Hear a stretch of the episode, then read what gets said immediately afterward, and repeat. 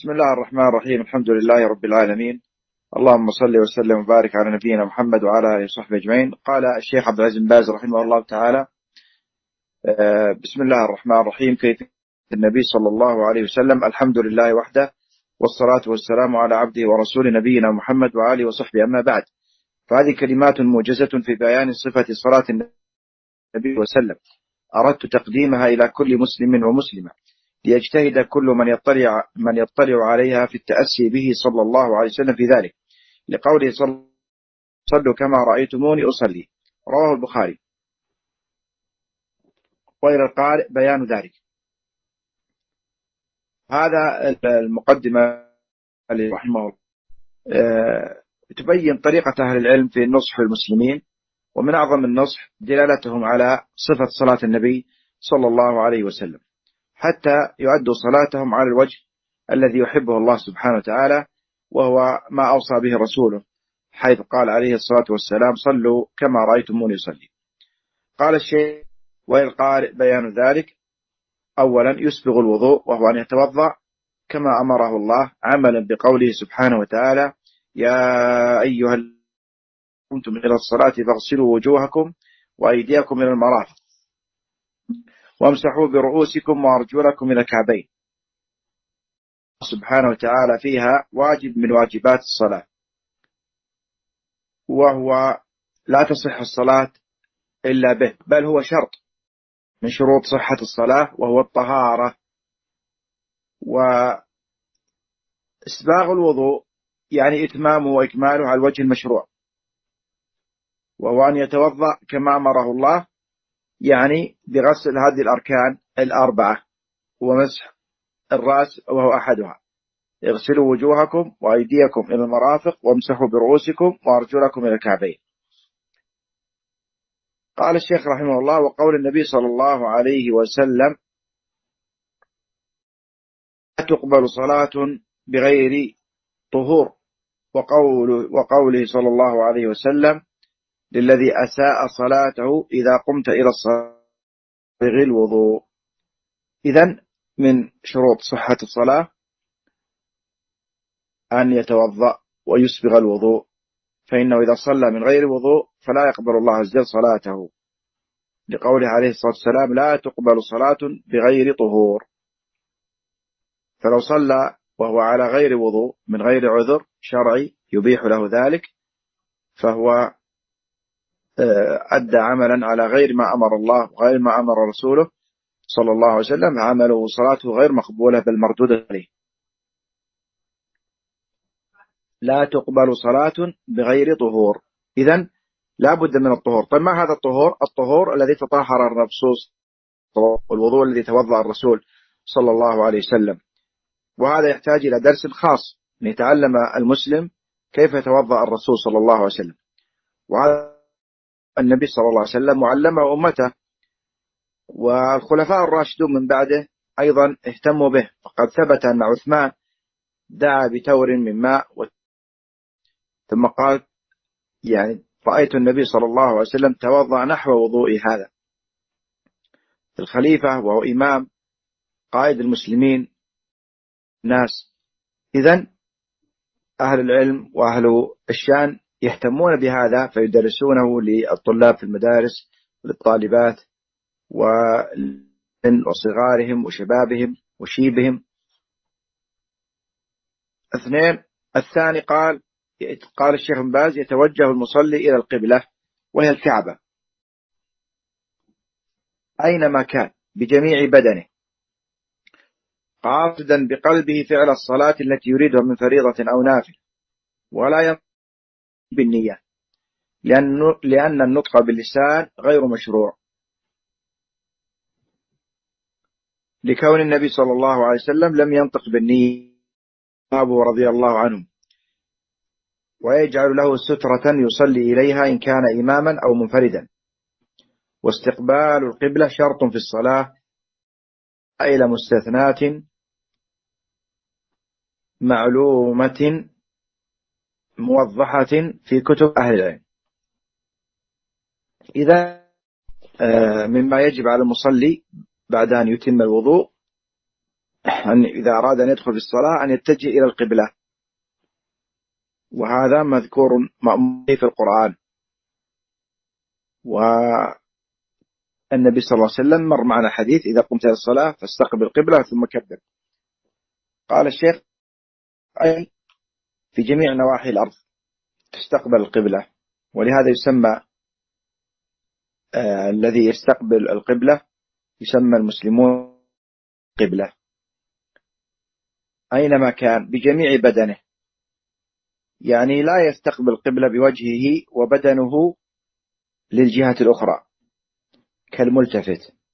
لا أو بدنه تجاه القبلة ورأسه ملتفت يمنة أو يسرة. قاصدا بقلبه فعل الصلاة. هذه النية لقوله صلى الله عليه وسلم إنما الأعمال بالنيات وإنما لكل امرئ ما نوى. فلو وقف مع المصلين وهو لا يريد الصلاة هذا لا لم يؤدي المطلوب. ولكن النية تفرق بين الفريضة والنافلة وبين أنواع العائض ولكن لا ينطق بلسانه لأن هذا بدعة. لا يقول نويت أن أصلي لأن الله سريع يعلم ما في قلبه ولأن النبي صلى الله عليه وسلم ولا أصحابه رضي الله عنهم. لم يقول أحد منهم نويت أن أصلي كذا وكذا. هذا من الأشياء المخالفة التي ينبغي تركها. قال الشيخ رحمه الله ويجعل له سترة يصلي إليها إن كان إماما أو منفردا. يجعل له سترة يصلي إليها. مر معنا عن النبي صلى الله عليه وسلم في كتاب صفة الصلاة للألباني رحمه الله تبين فضل الصلاة إلى السترة بل الأمر بالصلاة إلى السترة. والسترة أنواع لكن يكفي منها مثل مؤخرة الرحل نحو ذراع إما جدار أو شجر أو عمود أو سارية أو نحو ذلك. قال الشيخ واستقبال القبلة إن كان إماما أو منفردا. المأموم ما يشترط فيه. لا يشترط في المأموم أن يستقبل أن يضع سترة. لكن الإمام أو المنفرد يشرع له السترة. وهي سنة مؤكدة. قال واستقبال القبلة شرط في الصلاة إلا في مسائل مستثناة. استقبال القبلة شرط في الصلاة لما تقدم. وحيثما كنتم فولوا وجوهكم شطرة. شطر المسجد الحرام. فاتجاه المصلي إلى القبلة شرط. إلا في مسائل مثل الخائف في الحرب. فإنه يصلي إلى حيث كان وجهه. فإن خفتم فرجالا أو ركبانا. وكذلك أصحاب الأعذار مثل المريض الذي لا يستطيع أن يستقبل القبلة ومثل أيضا المسافر خاصة إذا كان راكبا على راحلته السيارة ولا الطيارة فيصلي حيث كان النبي صلى الله عليه وسلم يفعل. وكذلك العاجز مثل الذي ذكرت لكم المريض ومثل أيضا المسافر الذي يركب الطائرة أو القطار ولا يجد مكانا اللي يصلي فيه ويخشى من خروج الوقت ولم يسمح له باتخاذ مكان أو التوقف فحينئذ يصلي في الوقت وكان وجهه. إذا استطاع أن يستقبل القبلة فليستقبل. هذه مسائل مستثنات. مسافر النافلة وكذلك المريض العاجز أو العاجز عموما كالمربوط.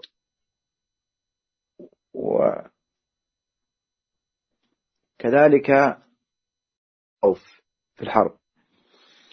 قال الشيخ رقم ثلاثة يكبر تكبيرة الإحرام قائلا الله أكبر ناظرا ببصره إلى محل سجوده. أن يقول الله أكبر. ولا يصح أن يتلفظ بغير هذه الألفاظ. ولا بد أن ينطق بها نطقا سليما من غير تقعر ولا تكلف ولا تشديد على النفس. فبعضهم يبلغ به الوسوسة إلى أن يتقعر أو يخرج الهمزة بطريقة صعبة. كل هذا طيب. آه قال ناظرا ببصره إلى محل سجوده. هذا من الخشوع في الصلاة. وقد وصف بها أهل الإيمان أنهم رموا أبصارهم إلى موضع سجودهم سكون الأعضاء وإقبال القلب على الله سبحانه وتعالى. رابعا يرفع يديه عند التكبير إلى حذو منكبيه أو إلى حيال أذنيه. هذا الرفع في اليد عند تكبيرة الإحرام سنة ثابتة عن نبينا صلى الله عليه وسلم. وصفة الرفع أنه عند التكبير يعني مرافق للتكبير مصاحب للتكبير. الله أكبر. إلى حذو إلى أين رفع اليدين؟ إلى حذو المنكبين يعني نازلة قليلا. يعني الأصابع تقابل المنكب. اليد اليمنى المنكب الأيمن أصابع اليد اليسرى المنكب الأيسر. يعني تقابلها. رافعا لها بحيث تكون بطونها إلى جهة القبلة. الأصابع والكف. وظهورها إلى جهة المنكب. لكن لا يضرب المنكب. إنما حيال يعني مقابل. أو الصفة الثانية إلى حيال أذن. يعني يرفعها قليلا حتى تكون قريبا من أذنيه. قال الشيخ رقم خمسة يضع يديه على صدره اليمنى. على كفه اليسرى عن النبي صلى الله عليه وسلم. يعني وضع اليدين على الصدر. يضع اليد اليمنى فوق اليد اليسرى. فوق الكف. لثبوت ذلك عن النبي صلى الله عليه وسلم. قال الشيخ رحمه الله يسن أن يقرأ دعاء الاستفتاح وهو اللهم باعد بيني وبين خطاياي كما باعدت المغرب. اللهم نقني من خطاياي كما نقى الثوب الأبيض من الدنس. اللهم اغسلني من خطاياي بالماء والثلج والبرد. وإن شاء قال بدلا من ذلك سبحان وبحمدك وتبارك اسمك وتعالى جدك ولا إله غيرك. وإن أتى بغيرهما من الاستفتاح من الاستفتاح الثابتة عن النبي صلى الله عليه وسلم فلا بأس. والأفضل أن يفعل هذا تارة وهذا تارة لأن ذلك أكمل في الاتباع. الحديث الأول أو اللفظ الأول في الاستفتاء اللهم باعد بيني وبين خطاياي كما باعدت بين المشرق والمغرب من خطاياي كما ينقى الثوب الآبد من الدنس اللهم اغسلني من خطاياي بالماء والثلج. والبرد رواه أبو هريرة عن النبي صلى الله عليه وسلم. قال يا رسول الله بأبي وأمي أنت أرأيت سكوتك بين التكبير والقراءة؟ ما تقول؟ قال أقول كذا وكذا. فأخبره النبي صلى الله عليه وسلم. واللفظ الثاني في الاستفتاح هو ما أعلنه روي عن النبي صلى الله عليه وسلم وهو المشهور عند آه، غالب المسلمين إلى اليوم فيحفظه المسلمون ويقولون في صلاتهم لأن عمر كان ليعلم الناس كيف يقولون فحفظ عنه فانتشر. سبحانك اللهم وبحمدك وتبارك اسمك وتعالى جدك ولا إله غيرك. سبحانك يعني تنزيها لك. اللهم يعني يا الله وبحمدك يعني التنزيه مع الثناء عليك ووصفك بالكمال. وتبارك اسمك يعني بلغ البركة في غايتها. وتعالى جدك الجد الغنى والعظمة. والمجد والسلطان. فالله عز وجل العلو الكمال المطلق. ولا إله غيرك لا معبود بحق إلا الله. يقول الشيخ يفعل هذا يقول هذا الاستفتاح مرة. هذا الأفضل. أو الاستفتاحات الأخرى التي حفظت عن النبي صلى الله عليه وسلم. قال الشيخ ثم يقول أعوذ بالله من الشيطان الرجيم. بسم الله الرحمن الرحيم. ويقرأ سورة الفاتحة لقوله صلى الله عليه وسلم لا صلاة لمن لم يقرأ بفاتحة الكتاب.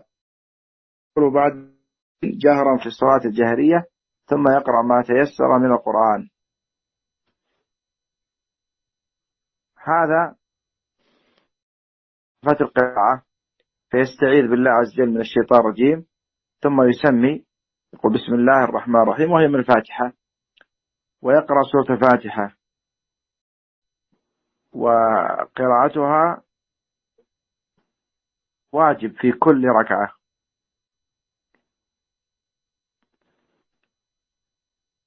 لقوله صلى الله عليه وسلم لا صلاة لمن لم يقرأ بفاتحة الكتاب. ثم يقول بعدها آمين جهرا في الصلاة الجهرية.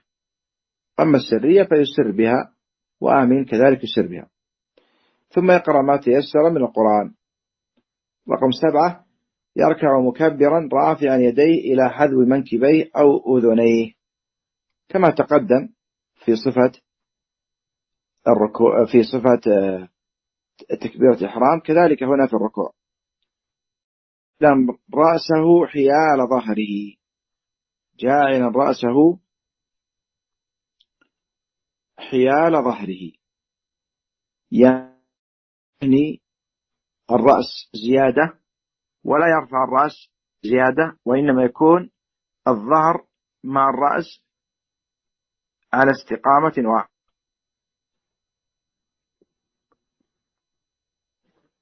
فبعض الناس إذا ركع طأطأ رأسه بشدة ونزل رأسه عن ظهره. وبعضهم إذا ركع رفع رأسه وظهره نازل قليلا. فرأسه أرفع. والصواب أن يجعل رأسه حيال ظهره يعني مستوي. بحيث لو وضع عليه ماء لاستقر قال واضعا يديه على ركبتيه مفرقا أصابعه. ويطمئن في ركوعه ويقول سبحان ربي العظيم والأفضل أن يكررها ثلاثا أو أكثر. ويستحب أن يقول مع ذلك سبحانك اللهم ربنا وبحمدك. لي هذا صفة الركوع بأن يضع يديه على ركبتيه ويفرق بين أصابعه ويطمئن في الركوع ويرفع بسرعة. ويقول سبحان ربي العظيم والأفضل أن يكررها ثلاثا أو أكثر. ويقول يستحب أن يقول مع ذلك سبحانك اللهم ربنا وبحمدك اللهم اغفر لي. قال الشيخ ثامنا يرفع رأسه من الركوع رافعا يديه إلى حذو منكبيه أو أذنيه قائلا سمع الله لمن حمد إن كان إماما أو منفردا. المأموم يقول ربنا ولك الحمد. ويقول حال قيامه ربنا ولك الحمد حمدا كثيرا طيبا مباركا فيه ملء السماوات وملء الأرض وملء ما بينهما وملء ما شئت من شيء بعد. أما إن كان مأموما فإنه يقول عند الرفع ربنا ولك الحمد إلى آخر ما تقدم. يعني لا يقول سمع الله محمده المأموم. ويستحب أن يضع كل منهما أي الإمام والمأموم يديه على صدره كما فعل في قيام قبل الركوع يدل على ذلك عن النبي صلى الله عليه وسلم من حديث وائل بن حجر وسهل بن سعد رضي الله عنهما. فالشيخ يرى أن السنة أن تضع يديك آه، على صدرك كما كنت تفعل في حال القيام لعموم الحديث حديث وائل بن حجر وحديث سهل بن سعد آه، سهل بن سعد رضي الله عنهما. قال الشيخ ابن باز رحمه الله تاسعا يبرا واضعا ركبتيه قبل يديه إذا تيسر. واضع ركبتيه قبل يديه إذا تيسر. فإن شق عليه قدم يديه قبل ركبتيه.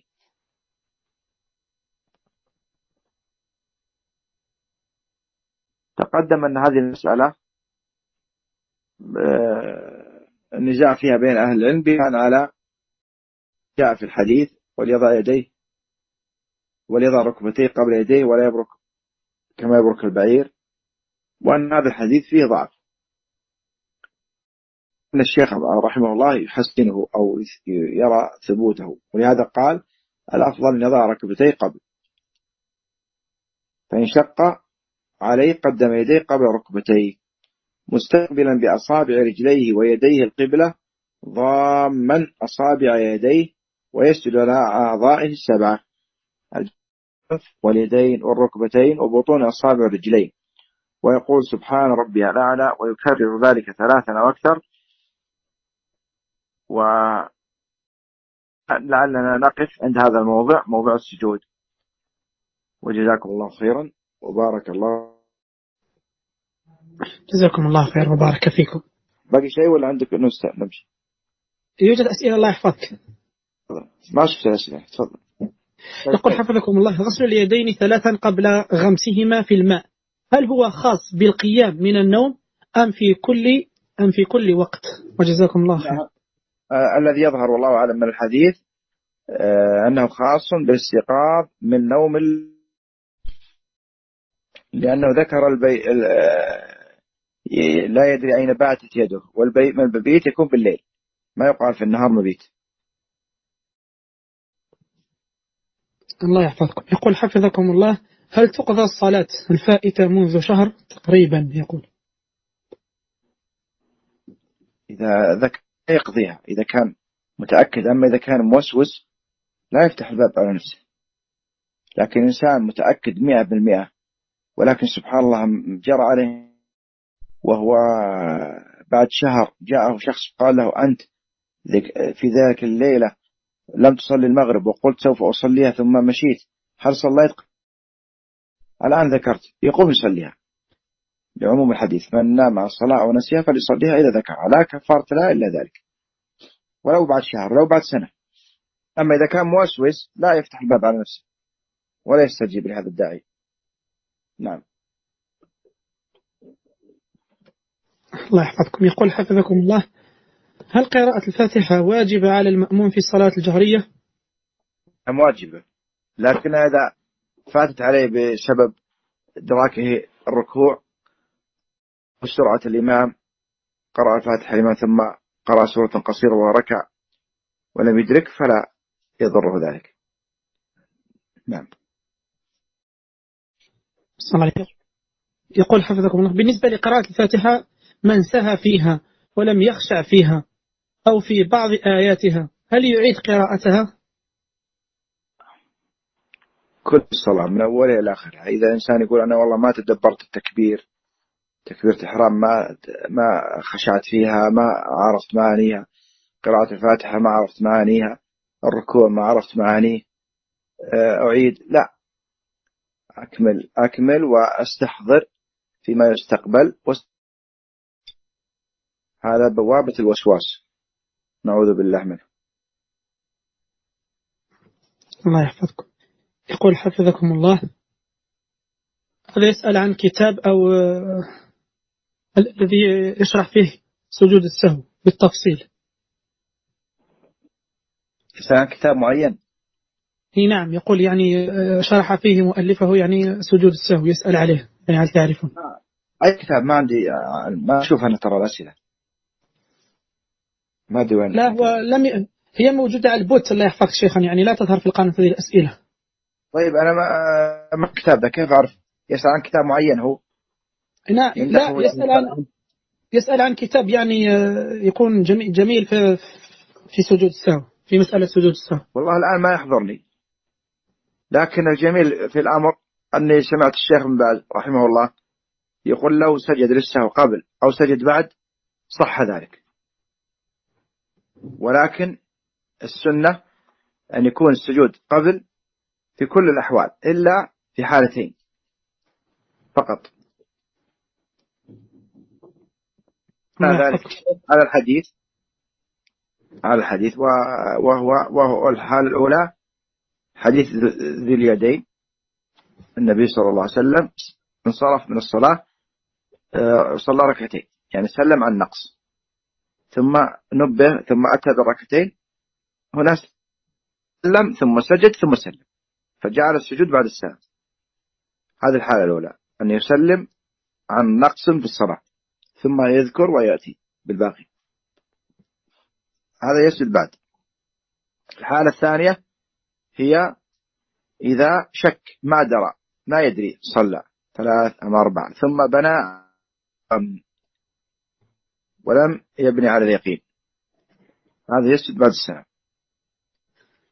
نعم. الله يحفظكم. شيخ الشيخ آه، العلامة ابن عثيمين عنده رسالة صغيرة في في, في سجود السهو الشيخ ابن عثيمين رحمه الله اي نعم له وجهة نظر أخرى في بعض التفاصيل وله رسالة سهل ومفيدة أيضا رحمه الله. جزاكم الله. يقول حفظكم الله أنا كنت خارج البيت وأذن علي العصر وخشيت أن يفوتني فكنت في مكان يج يجمع فيه يتقطع الصوت عاد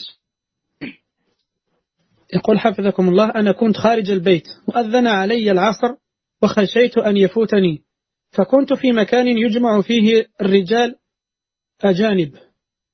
يجمع فيه. الرجال إيش؟ يجمع فيه الرجال. يجمع فيه الرجال إيش؟ كمل. فهل صلاتي ولم أسجد؟ أجانب فهل صلاتي ولم أسجد على الأرض؟ لكن شيخ فاتح. بعد كلمة نعم. يجمع إليه الرجال انقطع الصوت ما وصلت المعلومة. يجمع إليه المكان الذي كان فيه إيش؟ ذكرت أنها يجمع فيه, فيه رجال أجانب.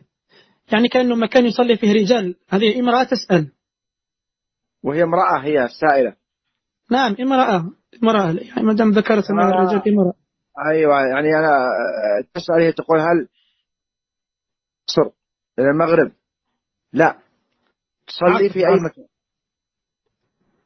الظهر هي في وقت الظهر وتخشى أن يدخل العصر. أو هي وقت العصر تخشى أن يدخل المغرب. على كل حال تصلي بأي مكان. ولا تبالي.